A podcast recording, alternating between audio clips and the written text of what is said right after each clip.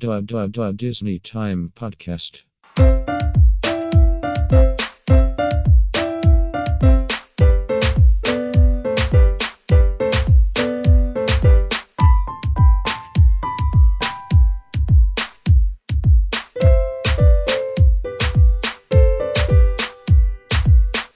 Hello, everybody, and welcome to the Disney Time Podcast. I'm your host, Micah, and joining me today are my co-hosts, Nelson. Hello. And Rissa. Hello. Hey guys, how's it going today? Pretty good. Doing okay. Kind of sick of being at home all the time. Did they uh, finally get you uh, working at home? Yeah, I've been doing it like on and off this uh, past week. Um, it's not very efficient, but you know, gotta work with what we got. Yeah, yeah. Rissa, you, you're you're unable to work from home, right? You're considered essential? Yeah. Um, I work for a pharmaceutical company, so um, we have to go into work. I'm in the Q C department, so I can't really um, work from home. All my work is in the lab. Yeah. So, I mean, I've been working from home, and, you know, I how's, don't know. How's don't that know working is, for you? I'm I'm starting to, I'm starting to feel some, like, uh, you know, like, I'm making up my own symptoms or something, you know? Starting to feel stuff. Yeah, like I got body pains and stuff, but it's like maybe it's because I'm not moving enough, you know? Gotta start working out. Get I was back gonna on say, that P ninety X. You need to, like, pick up maybe some I've weights just gotten or something. Too sedentary or something, you know? Yeah. Go for a walk. You live in a, on a hill, so uh Yeah, yeah. That would be a good walk. That'd run good some walk. run some hills, you know, like bring it back to high up school. Up and down, up and down, yeah, yeah. yeah. Oh yeah, like even today for me personally, like I live down the street from Avon's, um, mm-hmm. and so I needed to get a couple things, so I just walked there instead of taking my car. So. Oh yeah, see, there's some. They're getting some steps in there. Yeah.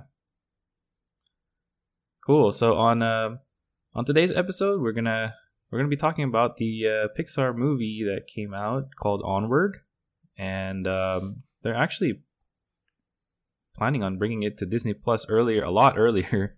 Than uh, they they had planned. I mean, even as initially. Of this recording, it's already out on digital.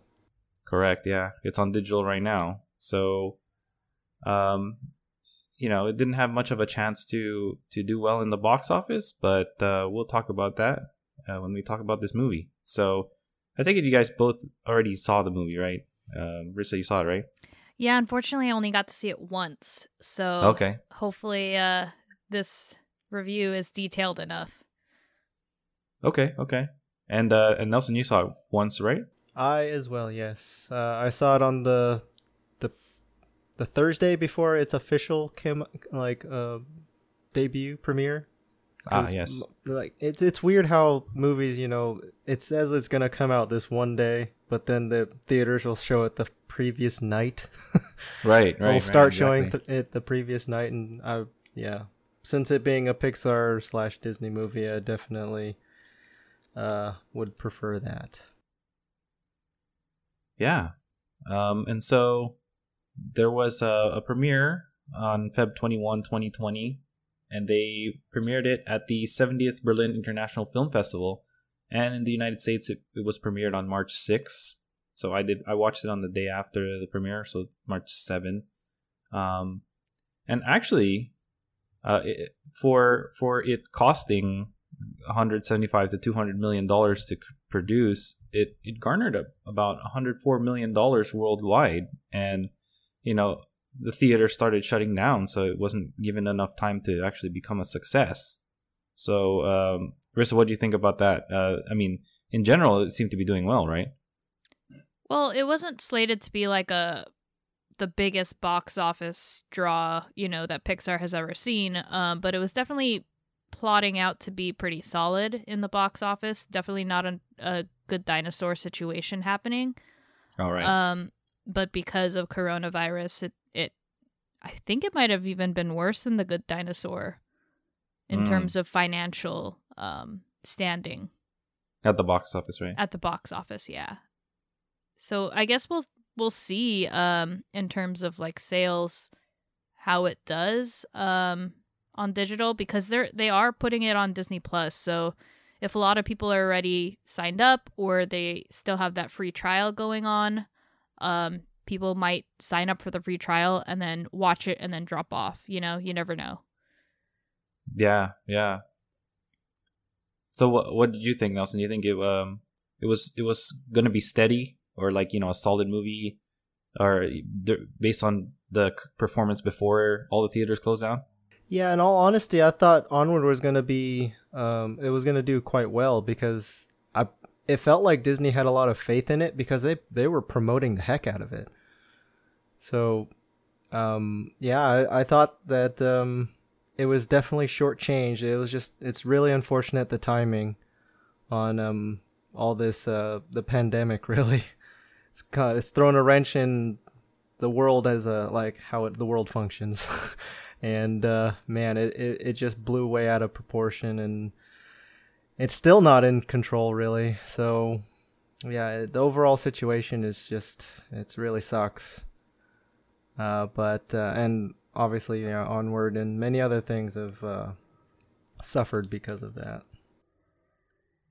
Yeah, yeah. So, um, before, so earlier on, um, I know Rissa, they, they did a, a D twenty-three Expo, um, like reveal of this of this show that uh, when they were still like in the talks for it, production phase, um, prior to, I think it was twenty seventeen, right? Yeah, um, twenty seventeen. And, And then they also, again, this last D twenty-three Expo, we got to see a little short clip of it. Um, so it was more detail. Two. Yeah, there were there were two clips that were in the movie that they showed us.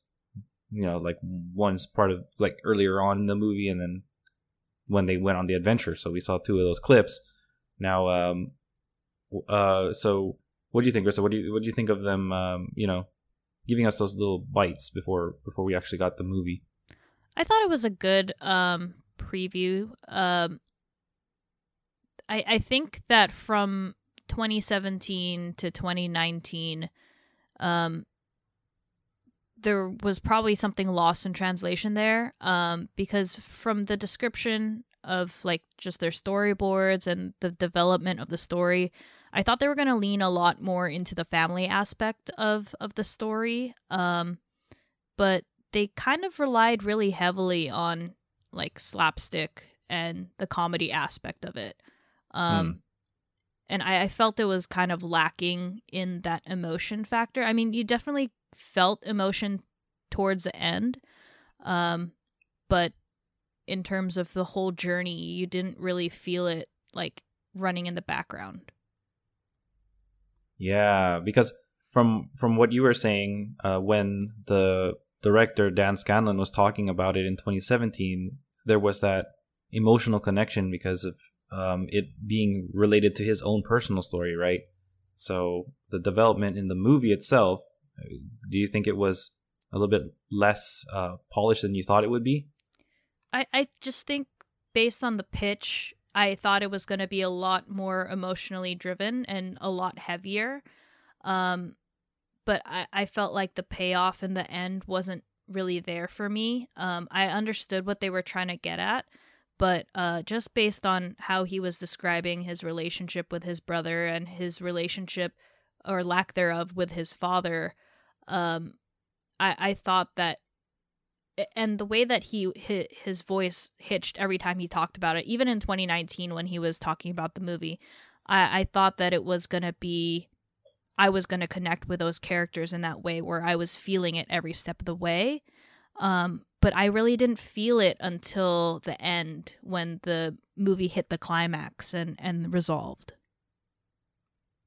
How about you, Nelson? Did you, um, did you feel that way too, where um, it was not as emotional throughout the movie until toward the climax? Yeah, I, I kind of do have the same sentiment where, um, yeah, like the promotions and like the little clips that we saw at D twenty-three, and I mean, we heard from Rissa about uh, when they were talking about it in the D twenty-three of twenty seventeen. So, and after having seen the preview in the last year's D twenty-three, I was pretty excited for this movie. And don't get me wrong, I did enjoy it, but yeah, I just felt like it didn't deliver in the same manner that I was hoping it would. Yeah, it wasn't a Coco moment. Right. So, I mean, it, it definitely, like, hit a, hit the heartstrings, I, and I agree, toward the end. It wasn't the whole movie like I was kind of hoping it would. Yeah, it wasn't like a soft burn, you know, where it builds and then all of a sudden you just kind of fall apart. that that's how I felt with Coco, where it was it was the story was like right in the background. Like you weren't thinking about it the whole time, but as the story progressed, it it started to, like, the floodgates started to open, like, slowly. And then just by the end, when Miguel is singing Remember Me with Mama Coco, like, you just, it's uncontrollable crying at that point. Yeah, I actually just recently watched it, or just had it playing in the background because I'm at home. And oh man, I couldn't I couldn't help myself. I did definitely cry again. Right? Every, every time. Like, every it doesn't time. matter. Like, it, it's because it it just has that innate sense of family built into the story just right from the get-go. They established a story about um, how family is important, and it, it's, you know, woven throughout the the, the knit of the, the story. Where in Onward, you would think that that's It, it's implied because they're a family, but there wasn't enough to grasp, um, especially since they're building a world, right? It's it's not something that you can just relate to right away because there's different rules in a fantasy world. So it's harder for an audience member, especially younger kids, to grasp different stories when you're trying to do a lot of things like building a fantasy world and then melding a family unit within it. And we don't understand the the way that their family operates until, like, you get further into the story already. So you're not as invested right up front. Yeah, like, you know, when they when they introduced Colt Bronco, I was like, you know, the officer, I, I didn't even get that he was um, supposedly, like, supposed to be their father figure until, you know, he kissed the mom. And I was like, oh, that's why he's there? Okay. Yeah. yeah. And then it was um, just like, ew. Right. I was yeah. yeah, I was thinking, like, awkward. Uh-huh. So it's it's like um th- do you guys think that they were either trying to do too much or they were just trying to scale back so that the, the kids can enjoy it more? What what do you think um what do you think there, Brisa, about that? I think it was probably a little bit of both. Um I think the creators of this story are, are like mega nerds because there were a lot of different aspects of not just Disney Easter eggs in there. It's like Lord of the Rings was embedded in there. Um, D and D, a lot of D and D was, was in there. Um, it, it's just a lot of different things that they're trying to cater to. They, they want to cater to our generation as millennials. They want to cater to...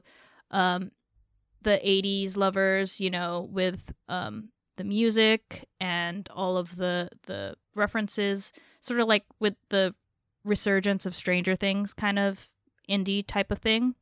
Right. Um, but I think they also wanted it to be relatable enough to the children. So maybe they were taking shortcuts. Maybe the movie was getting too long and they had to cut a bunch of things that didn't really make the movie as cohesive as it probably originally was.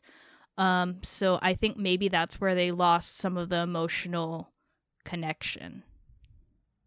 Okay. All right. So, um, Nelson, usually you, you have a bunch of points that you uh, come up with in the movie. You have any, uh, any that you came up with in this? uh, I actually don't have any notes this time around. Okay. Just because I typically do that if I see the movie twice. Yeah, Twice. the second time. yeah, yeah. And I was okay. planning to. I Me too. Yeah. I, was I really wanted to. to. But, I mean, I guess we have a chance starting this, was it Friday, Thursday? But um, yeah, yeah, definitely. It'll be on Disney Plus shortly. Right, so then we can watch it multiple times. Yeah. so, um, so, yeah, so basically the, the story, you know, the... The father died when the kids were young. They, and uh, it seems like Barley and is the older one, and then Ian's the younger one. And Barley had, I guess, what was it? Three memories of his dad, was, was it? Or mm-hmm. I, I think yeah, it was yeah. three. He yeah, had, he, he had three he good ones or, at first. Yeah. Oh, oh, was it just two? Okay, yeah. I remember yeah, he said two the, good ones, and then yeah, he actually had a third just, one. Is what I he just told remember. Me. The last one was his sad memory. Right. So he had two good ones and a and a sad one with the dad. So basically, they were really young when the dad died, and then um, they when the younger brother Ian turned sixteen. There was a gift from the dad, and obviously it's the a staff, a wizard staff, and the Phoenix gem, and a visitation spell that would allow uh, allow him to come back for twenty-four hours. They find out, and so yeah, he, Barley tries his hardest with the staff, and he doesn't have the magic touch. But Ian tried it, and eventually it started working. And then when the the dust settled, it was only half of his dad. So can I take us on a tangent here? Yeah.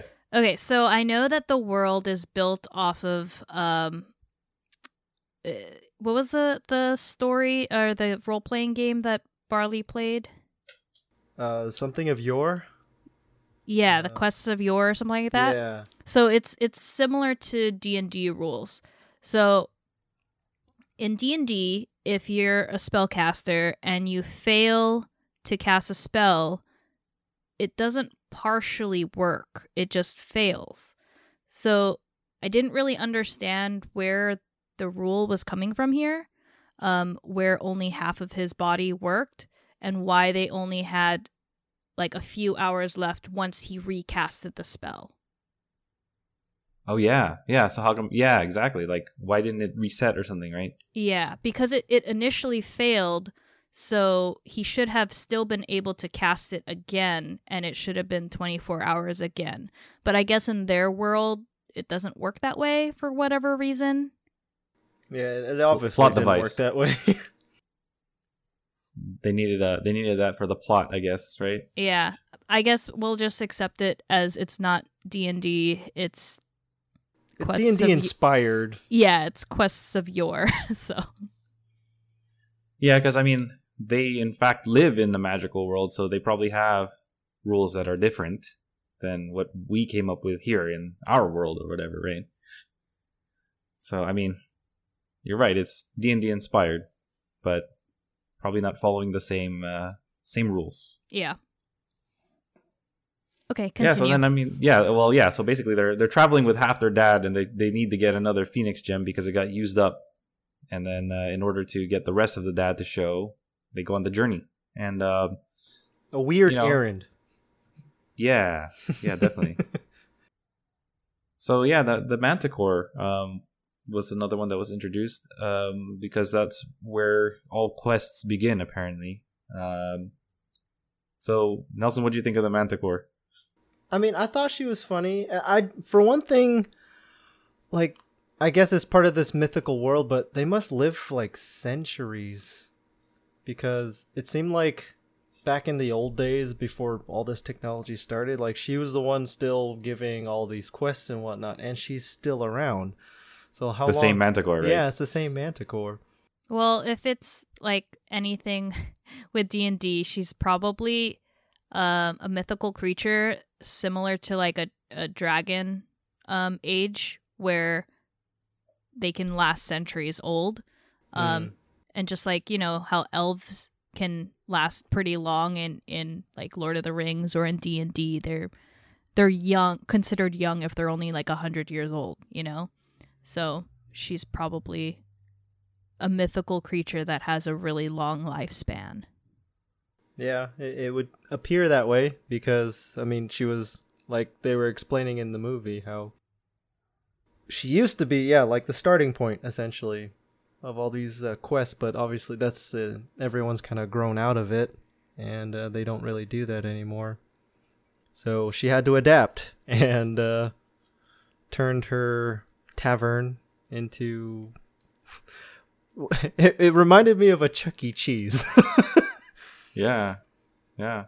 Or like a round table pizza. Yeah, but, well, but, I mean, because, you know, there's a there's a the mascot. mascot. Oh, right. And, yeah, yeah. They had the mascot. And I mean, all the serving the standard standard fare of, uh, I guess, American food and I mean, they even had an arcade and a karaoke. So it was, was kind of just like a home, a family entertainment center. And um, it's funny, like, even the, like, she had a color map for the children, the kiddies, and it was based on, on like, an actual quest. And uh, that actually became a key part of uh, Barley and Ian's uh, quest to find an, a replacement um, Phoenix Stone gem. So my question is, they have smartphones, right? Right. Right. Why didn't they just take a picture of the map? You know, that's a good question. It, it, the spur of the moment. uh, I don't know. Yeah, they obviously never thought of it. Yeah. There's another plot device that was used right there. You know, like burn hey. down the tavern instead know, of taking like, a picture. Just that would have been the simple thing to do. Take a picture of it. Yeah. Well, yeah. So, you know, they start out there. Um, they end up the, the tavern burned down, and then um, they go on the journey. And um, she she forgot to tell them about the curse that's associated with with taking the Phoenix Gem out.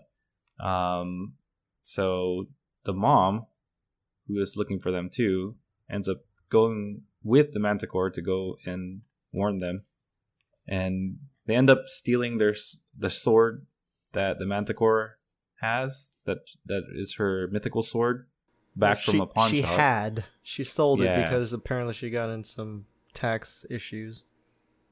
It's, that's so funny, you know. Like she they're trying to relate it. it to like our real world too. So yeah, it's she, funny. she owed money, so she had to pawn it off. Yeah. So yeah, that, that's that's what happened. And the mom and her end up on their own sort of journey together. Um, yeah, but I feel like that journey wasn't really, like, I don't want to say purposeful. It was just kind of a, a side story of essentially the mom just trying to catch up to her kids. Right, right. Um, for this movie, it's it's more of the the family or the, the brotherly bond between the Ian and Barley, and uh, how, I mean, Ian definitely had his uh his wish. He he wanted to meet his the one thing he wanted in like ever was just to have a dad, meet his dad. Yeah, definitely. Because um. He felt jealous that uh, Barley had, you know, such... Uh, I mean, it was a, only a little time, but... um, Yeah, he he he couldn't relate to how Barley had a dad. Right, Barley had some memory of the father, whereas Ian didn't have any. Yeah, but um, for him to finally, like, realize toward the end that... um. He did have a father figure. Not necessarily a father, but someone to look up to, and and uh, he just didn't realize it was he was right next to him.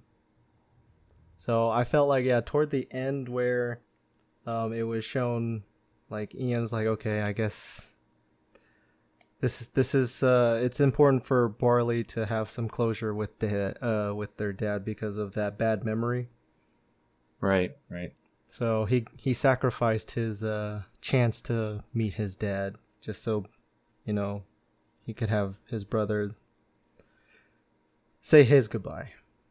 And I mean, I definitely teared up at that moment. That was when it was like you it's really hitting you in the feels.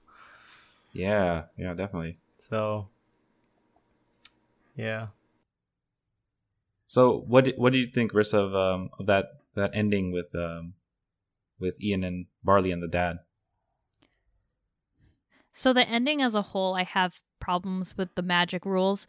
But before right. I get to that, um, yeah, I thought it was a good um, resolution to the story, especially with all the teenage angst that was built into the, the story as their plot device. Um, there was a lot of tension that they kind of um, weaved in there. Um, with Ian thinking that Barley is a failure and whatever, and not really trusting him, and then coming to the realization that, you know, his brother was there for him all that time, was his number one supporter besides his mom, of course.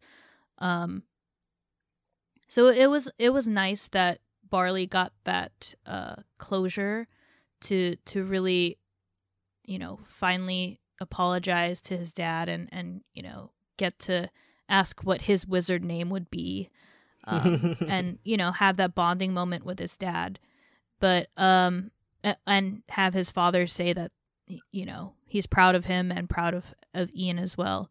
So it, it was a nice touching moment, but um in terms of the actual ending scene, um earlier in the movie there was a scene in which um Ian unintentionally shrinks um Barley. Right. Right. Um so all of his like his wallet and all that other stuff, like he reverts back to being normal size, right? Yeah. But he finds a splinter in his finger and he makes it bigger. So shouldn't that revert back to a splinter size instead of it being, you know, normal, the full si- size, the full size that whole time? I don't know. I, I was thinking, well, maybe because it's a magic splinter, you know, so maybe it, it will stay like that because it has magic in it. But or maybe he constantly just has to cast the. He has to keep doing it, right? The that growth spell. Maybe, I don't know, but then you would think he wouldn't leave it perched up against the wall at the end because it would revert yeah, back to a splinter, revert. And then he would lose it. Unless he figured out like a permanence. Like spell or something like that to keep it that way. I don't know. Well, so I talked to my friend Matt about this, and, and I said maybe it's because it's uh, just like a, a piece of wood, and it's not like in terms of D and D, um, a creature would roll to fight the the status, right? So Barley would have fought the status of being shrunken.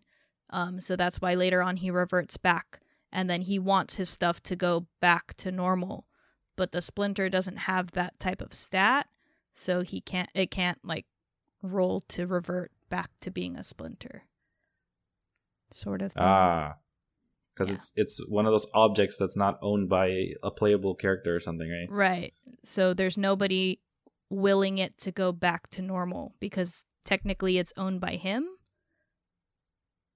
Hmm. Interesting. I don't know. That's just a nerdy theory that I have, but um, that's the only way that I can make any sense of it. Yeah, this might be a like digging into the details of how the world functions. Really, that uh, we obviously don't have a true grasp of it, but um, you know, kind of like me during the the Star Wars Episode Nine. Just movie. Accept it. Yeah, just accept it because you know I was it. I was I was looking and reading way too deep in between the lines, or, or trying to make sense of things. So might be a bit nitpicky. I don't know. Yeah, so it's like um, it's like that's that's just the way that their world works, right? Yeah, that, apparently, yeah. Just gotta take it as it is. Right, right.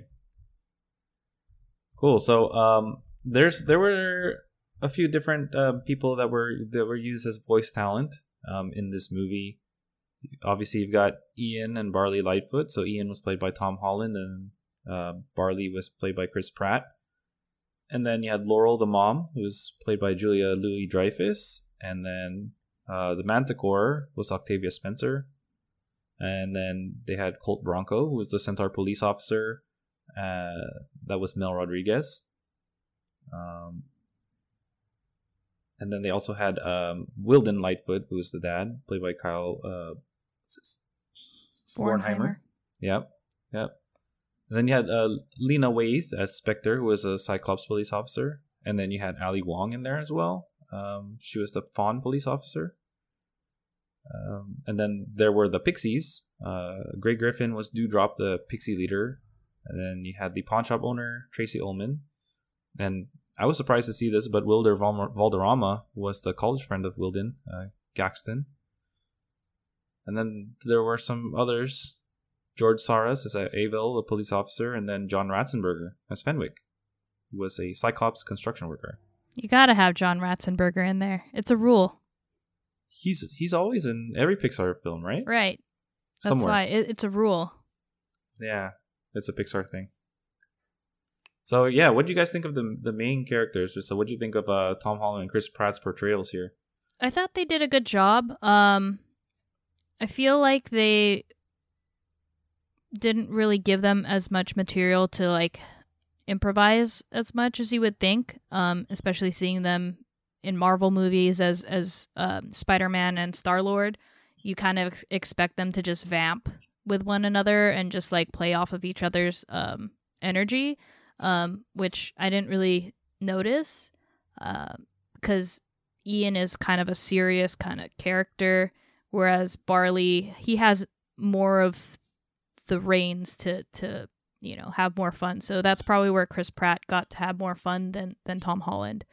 Um, but I thought they did a, a really good job and they were really solid with their voices. What do you think, Nelson, of the two brothers? Yeah, so Tom Holland, like when he's speaking in his um, Ameri- with his American accent, um, he definitely does sound like the more quiet, timid type. As I felt like, yeah, he he played the really good um, Peter Parker when it comes to Spider-Man. Right. And so when it comes to Ian being the timid, quiet one, I was like, oh yeah, he actually it fits pretty well. And then, oh man, I can only imagine how much fun Chris Pratt had because Barley was such a fun character overall. Um, he was definitely way more fun and interesting, I feel. And him just being so into his Quests of Yore.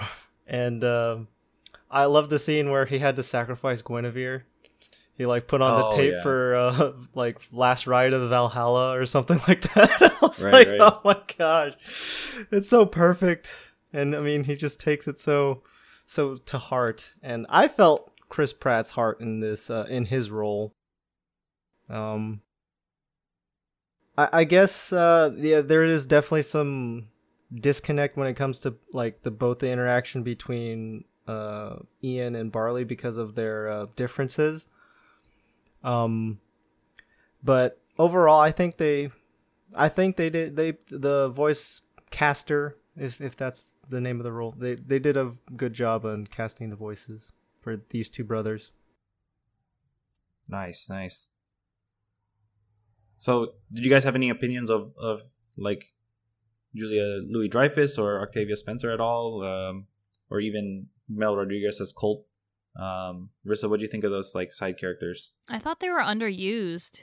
Um, you have Octavia Spencer, you know, she's an amazing actress, and um, Julia Louis-Dreyfus is a is a powerhouse in comedy. So I, I thought they could have had a little bit more playing time. Um, but just them being side characters, I can understand why um they did it as they did. But yeah, I thought Laurel could have been bumped up a bit in terms of her comedy content. Hmm. Okay. Uh, what about you, Nelson? Any opinion on the side characters? You think they needed a bigger role? Well, I really wanted to see more of uh, the Manticore. Uh, I yes. love Corey. Yeah. Well, I mean, Octavia Spencer, she's she's pretty funny too. So I would have. Yeah, it, it it's a shame that we didn't really get much more than what we did get, but I guess we'll take what we can get again. I think they should have a, a spin-off series um, with with Colt Bronco and the other officers, you know? I Just think like, you know... they should do a Corey's Quests. Oh, okay. Okay, because it's it's the Manticore, and then she's putting people on quests and stuff. Oh, that'd be like a good like short series. Yeah, or they something. Could like have her telling the stories of yore, you know, scaring kids in her tavern with her bloody stories of sending people on deadly quests. Yeah, that's true. I mean, they they can do that for Disney Plus. You know, they they did that with uh, Forky Asks a Question. Yeah, you, uh... that's exactly what I was thinking. Like they did that with uh, yeah, Toy Story four. Yeah, exactly. Exactly. Um, so there was a, a little um, bit of censor, censorship that happened in other countries um, when it came to, if you remember, Lena Waithe's character Spectre, she's she mentioned that she has a wife. Um, I think in some other countries they actually edited that out. Um, what are you guys' opinions on that? Rissa, what do you think? I mean, wouldn't be the first time that they that other countries are censoring um, content that Disney's trying to put out. Um, I, I guess it's their prerogative that they can they can do what they think is right in terms of providing content for, for their people, but um, it's my wish that they would just allow the artists to do um, to release their content as they um, like produced it, because that that's how they intended it to be. It's art, so um, it's unfortunate, but I understand that they're gonna do what they're gonna do. So yeah, it looks like what happened was in some Arab countries they banned it. So countries Kuwait, Oman, Qatar, Saudi Arabia, they they banned it in that. And then they changed the dub in Russia officially to say, uh, it's not easy being a new parent. My partner's daughter got me pulling out my hair out, okay? So instead of, you know, having the my wife in there. So that that was a censorship there. Um, what do you think, Nelson? What do you think of the censorship? Uh, it's not the first time. Won't be the last. Yeah, yeah. True. It's nothing new, per se. Um, I mean, yeah, well, like I said, we've seen it before. And, uh... I mean, I, I understand how, like, Disney's just also trying to be more universal. Right. And, uh, just accepting the world as it is. And trying to incorporate and be more inclusive. Mm-hmm. But, um, obviously... some parts of the world just isn't ready for that. So they'll do what they want to do. That is true. That is true. So um, in terms of critical response, um, it looks like Rotten Tomatoes gives it an approval rating of eighty-seven percent based on two hundred seventy reviews, with an average rating of seven point one four out of ten. Um, yeah, they're saying that it's it might suffer in comparison to some of Pixar's classics, but it... It uses it's funny and its own and heartwarming as well. Um, so this is, I think it's pretty unprecedented that, you know, a film that is actually um, decent isn't isn't going to be a, a financial success because of a pandemic. You know, like when did that happen? When has that happened ever? I don't think it ha- ever has happened. Not no, in our lifetime. No. Yeah, in our well, in our lifetime. The last pan- pandemic was. What, SARS or West but Nile? They, they stopped it really yeah, quickly. Yeah, they were right, able to so... get that in control. It wasn't like on this scale. Um, I think the last scale was probably uh, nineteen eighteen influenza. Yeah, and that was prior to film pictures. Exactly. So, so... there were no theaters showing any films. Right. So the it, it wouldn't have affected media the way that it, it you know it does now. So. So. Um, what do you what do you guys think uh, overall of this of this movie, uh, Rissa? What do you think? I thought it was an excellent movie. You know, despite my criticisms of you know not leaning hard enough into the emotion, um, it was still there, uh, and it definitely had a lot of comedy. It had a lot of um, Easter eggs for me to to search for. I was like searching for them on the internet after I watched it because I was like, oh. Was that a, a Lord of the Rings reference? Um, oh, was that a D and D reference? So I was like digging in there and trying to find different things.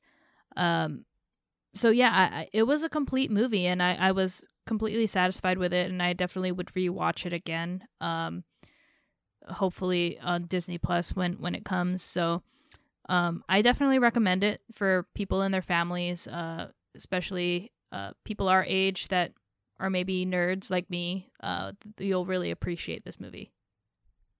Would you say that it's worth um, purchasing on digital? I think uh, if you can support Disney in any way financially, please go and do it. Whether it's uh, purchasing merchandise or purchasing this movie, um, I think it's worth owning, um, especially if they maybe have some deleted scenes um, in the future on the Blu-ray or D V D release. Um, You should you should do that. What about you, Nelson? Uh, what do you think overall of this movie? And would you purchase it on digital or Blu-ray? So overall, This movie definitely wasn't Pixar's best, but it was still enjoyable as heck. I, uh, like, again, leading up to this movie, I was super excited into um, watching it just because of what we saw at D twenty-three and all the other promotions uh, leading up to it. And I will admit that, yeah, there was a bit disappointing that we didn't get that same, like, signature Pixar emotional feel, like uh, how, you know, Pixar's their their masters at, um, you know, showing emotion on in, in their movies. Um, it was a, sl a, a slightly disappointing we didn't get that same, like, quality connection in, in Onward, but still the overall movie, how much uh, humor they did put into it, and I was also not expecting it to be as nerdy as I like as it turned out to be. I didn't even think about it, but um, I I was definitely enjoying what I was watching. So uh, again, I wanted to see it a second time so I could, you know, give you those um, those critical points of, you know, my my actual critical thoughts on. Uh, after seeing it multiple times, but um, I guess I'll do that this coming Thursday, Friday when it comes out. uh, overall, yeah, good movie though. I definitely enjoyed it. I do recommend people go watch it, and yes, I will be um, buying a physical copy because um, not only did I not want to just buy a physical copy, but I wanted to help Disney. Yeah, definitely, definitely. It's a hard time. It, I mean... I will admit that right now I'm having such a first world problem of having a, a, a Disney Parks withdrawal right now. Right. Yeah, exactly. I think a, a lot of people are, especially those who are A Ps, right? You know? Exactly. I mean, we will get compensated. I'm not too worried about that. Um, well, I'm not worried about it. It's just I'm having a withdrawal. Right, because... right, right, right. It's a, a lot of that's a lot of people's cases. That, like yeah. they want some Disney in their life. Uh, I mean, even. Yeah. Well, it's just for me, it's funny because like I know even though I wouldn't go right now because of um, I'm on a diet, but it's just the sheer fact that you even can't. If I could go, I can't anyway. Yeah. It's just like the, just the parks are quite literally option. Closed. And so exactly. Yeah. It's just the sheer fact that they're literally closed and I can't even enter. Just that sheer fact is like, oh, my gosh, this is. This is on a different level. Yeah, see, and um, another thing is they they said that they're going to keep the parks closed indefinitely. So yeah. we they don't have a reopening date, and they just announced that they don't have a reopening date. Um, so we don't we don't know when they're gonna even start to open up. Exactly. Even now, even now in, in Shanghai where they were opening up parts of, of it, they they haven't really. Resumed operations.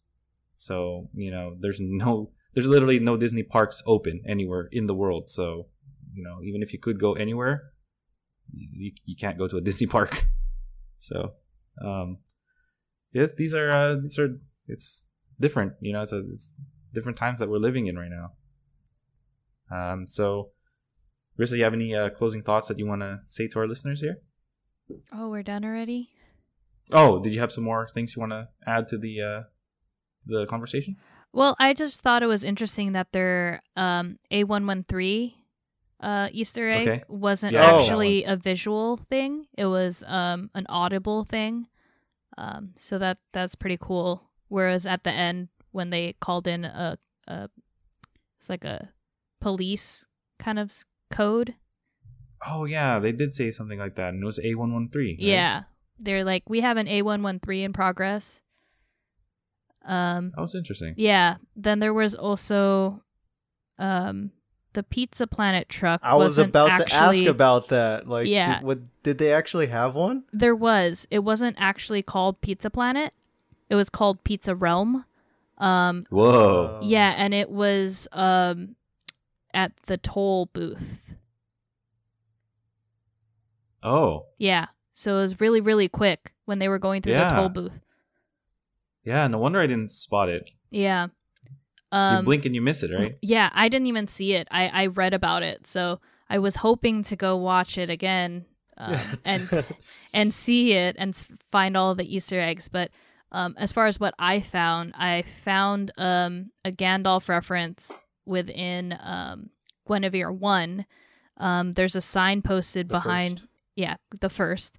Um, there's a sign posted behind where uh, Ian was sitting. That's or the dad. I don't remember who was sitting there, but it says, uh, "You shall not pass."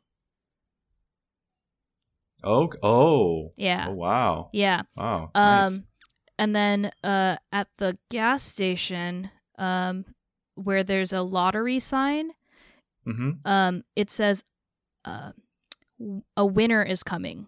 Or winner is coming. Like oh, what? Yeah. I didn't know that. That's yeah, pretty funny. I actually noticed that, and I, I pointed and started laughing because, like I said, I it was just me and my friends in the theater, so mm-hmm. it was just four of us there. So I was pretty loud, and I was like talking and whatever. Um, but yeah, I was like, "Do you see that? A winner is coming." Right. Yeah. Um, there were a lot of like different nerdy things. I didn't really get to like write them down or whatever, but um, definitely if you're gonna watch it on Disney Plus, keep your eyes peeled. You can definitely go back. Um, the mom was uh working out to a video that referenced P ninety X too. I thought it sim it, it looked similar to yeah, P ninety X. Yeah. Oh, I didn't yeah, know if that was on right. purpose or they're like, "You are a warrior." yeah. yeah. Yeah, that's pretty there, good. There were a that... lot of different things in there that are, are pretty nerdy and, and relate to our, you know, normal life that I, I thought was pretty clever and pretty cool. Nice, nice. I I like that they did that. They they threw in things that we can relate to, and then some of them are so subtle it's like, oh, really? They threw that in there? But, you know, yeah, it, it's in the movie. So yeah, if you want to look for it, guys, you can check it out. Um, another another thing that I, I wanted to uh, bring up was the, the lawsuit that that was brought up against Pixar. Oh, Vanacorn. Was it for the Guinevere? Right, right. So there was a tattoo artist named Sweet Cecily Danaher, and she filed a copyright lawsuit against Disney, Pixar, and the the producer Corey Ray, um, because she had um, a van with a with a unicorn themed mural that was used in a one day festival at Pixar, um, and apparently it it looks a lot like Guinevere the First. So I don't know. The unicorn is different than the Pegasus that was on there, but you know, I would say it's inspired, but not exact, you know? Yeah. So we don't know if she's going to win, but they may they may pay her. We don't know yet. So yeah, uh, what do you guys think of, the, of that lawsuit? Do you think it's frivolous? What do you think, Ursa? Um, I mean, if she feels like she was wrong, sure, but I, I don't think she'll win. Okay, yeah. What do you think, Nelson? Do you think she'll win some sort of money, or to settle settle some sort of money? Uh, well, I mean, just to the sheer bo- like bottom line is, it's all about the money, right? Definitely. She saw a chance to get some money, took it. Yeah, yeah, and um, she she may very well get some money, but with the courts being closed and everything, who knows, or how long it'll take? oh, I I got a couple more uh, Easter eggs. More for Easter you. eggs? Yeah. Okay. So right. um. In the scene where the wizard is being um is like showing like the different spells and is like the, it's the For, old to wizard. the apprentice y- like yeah teaching? The one that's like in the montage uh-huh. um mm-hmm. there the wizard is being surrounded by these flowers, and these flowers, if you are a keen um Disney watcher, are the night howler flowers from Zootopia. Really? Yes. Wow. And then he's also, in that same scene, he's being watched by an elven version of Bonnie. What? Yeah. And within that scene, there's also a group of rock trolls. Wow, it's Frozen. All in the same breath. Yes, yes. That's crazy. Mm-hmm. You really, you're probably going to have to pause it when you get watch it on Disney Plus, right? Just to catch it, right? Yeah. Wow, that's so many things. Night Howlers and Bonnie and rock trolls galore. Yeah. Do you find any other uh, any other things like that, with the one scene with everything in it. um, there was a nod to the triple dent gum. Um, oh. Yeah, there's an advertisement in the gas station that's trashed by the Pixies. Um, and then there's also a pack in Ian's room. And then on the counter is a cup of pens with a chicken logo. That's reference to, guess what? Toy Story? Toy Story two, Poultry Palace. Poultry Palace. Yeah. Wow. Mm-hmm. Um, there's a calendar in Ian's room that has the woods from Brave. Uh, there's a map that refers to Brave Wilderness and Lock Lake, um, which are both uh, nods to Brave. Um, the toll bridge features a number of cozy cones from Cars. It's a good one. Um, you'll like this one. They're in the Manticore's Tavern. The cook is actually Remy. Oh! Really? Yeah, and the other members of the staff are wearing Sorcerer Mickey hats. Oh, I noticed that part. Yeah, I was like, oh, they're wearing Sorcerer Mickey hats. Yeah. And then um, when Ian performs the Bombastia, the fireworks spell, mm-hmm. there's a hidden Mickey in there.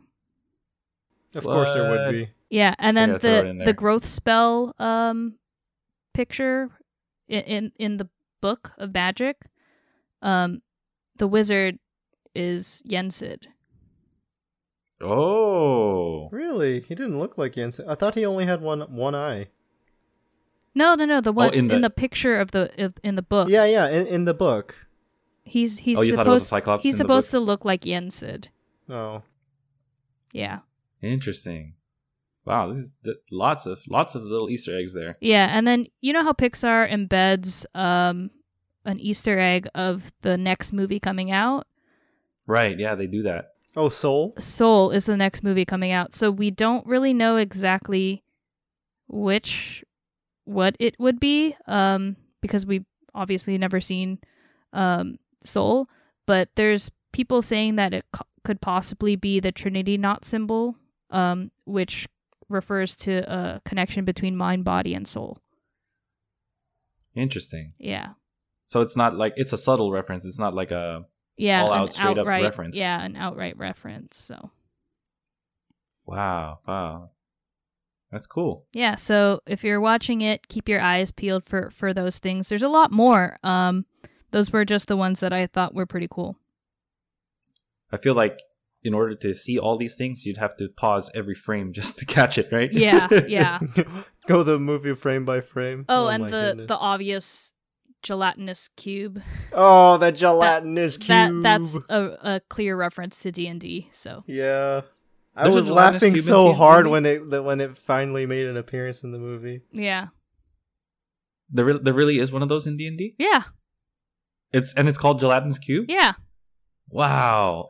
There's even a Funko Pop for it. Oh wow, that's cool. That's pretty cool. For when uh when they were when he first mentioned it, I was actually the first thing I thought of was a slime from J R P Gs. Mm. Oh, okay, okay. But yeah, similar concept. Nice, nice. Yeah, so I mean I was wondering too, like where would they use a gelatinous cube? Apparently booby traps. Yep. So. Cool. So, anything else you guys want to add, uh, Rissa or Nelson? I think that covered it. Okay. All right. So, uh, final thoughts, Nelson? You had any final thoughts? Uh, for the movie, or just or or uh, uh, you you, you want to uh, say closing. Anything to our listeners to close? Yeah, in closing. So, uh, yeah, guys, uh, thanks for joining us this week. Um, yeah, it's it's a. It's pretty unfortunate the, the timing really of uh, when Onward came out. As like I was said before, I was really looking forward to it and gonna watch it multiple times, but uh, you know, world circumstances dictated otherwise. So um, yeah, it's gonna be coming to us um, in a more uh, tangible manner pretty soon. So be sure to watch it, and if you can, again, support Disney, then please buy a copy, digital or physical, whichever you prefer. But yeah, it's a really good movie that um, definitely should be watched. So definitely highly recommended from me, and um, hope you do watch it. And uh, Rissa, any closing thoughts for our listeners? Yeah, um, thank you for tuning in and listening to our thoughts on, on Onward.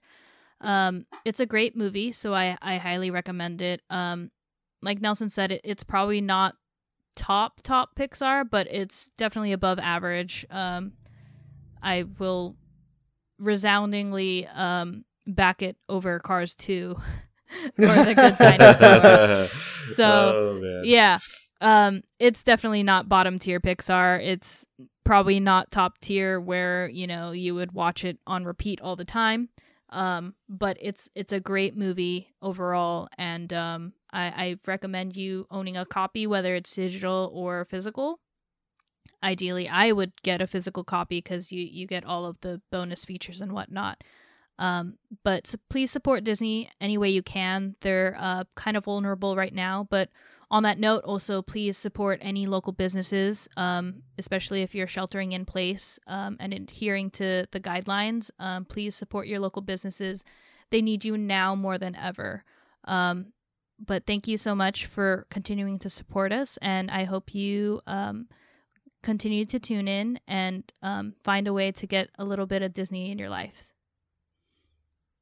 Yeah, and uh, I'd also like to thank all the listeners for tuning in to this episode where we spoke about our thoughts on the movie Onward. Uh, I personally really enjoyed it, and I know my son enjoyed it too. And, you know, it's it's good for the whole family. It's a good movie that anybody in the family can enjoy. Um, make sure you do support Disney. And if you are missing some Disney and or are bored at home, then uh, check out Rissa's video on... Uh, She does a tutorial. She has a tutorial video out right now on um, Someone to Lava on the ukulele. If you own a ukulele, check it out. If you don't, check it out anyway. Um, we're going to have some more videos coming out too, where she's doing some more uh, tutorials. So, you know, look out for those on our YouTube channel. And also, on behalf of the other two, I'd like to say, keep your watches, sync to Disney time. See ya. Bye. Later.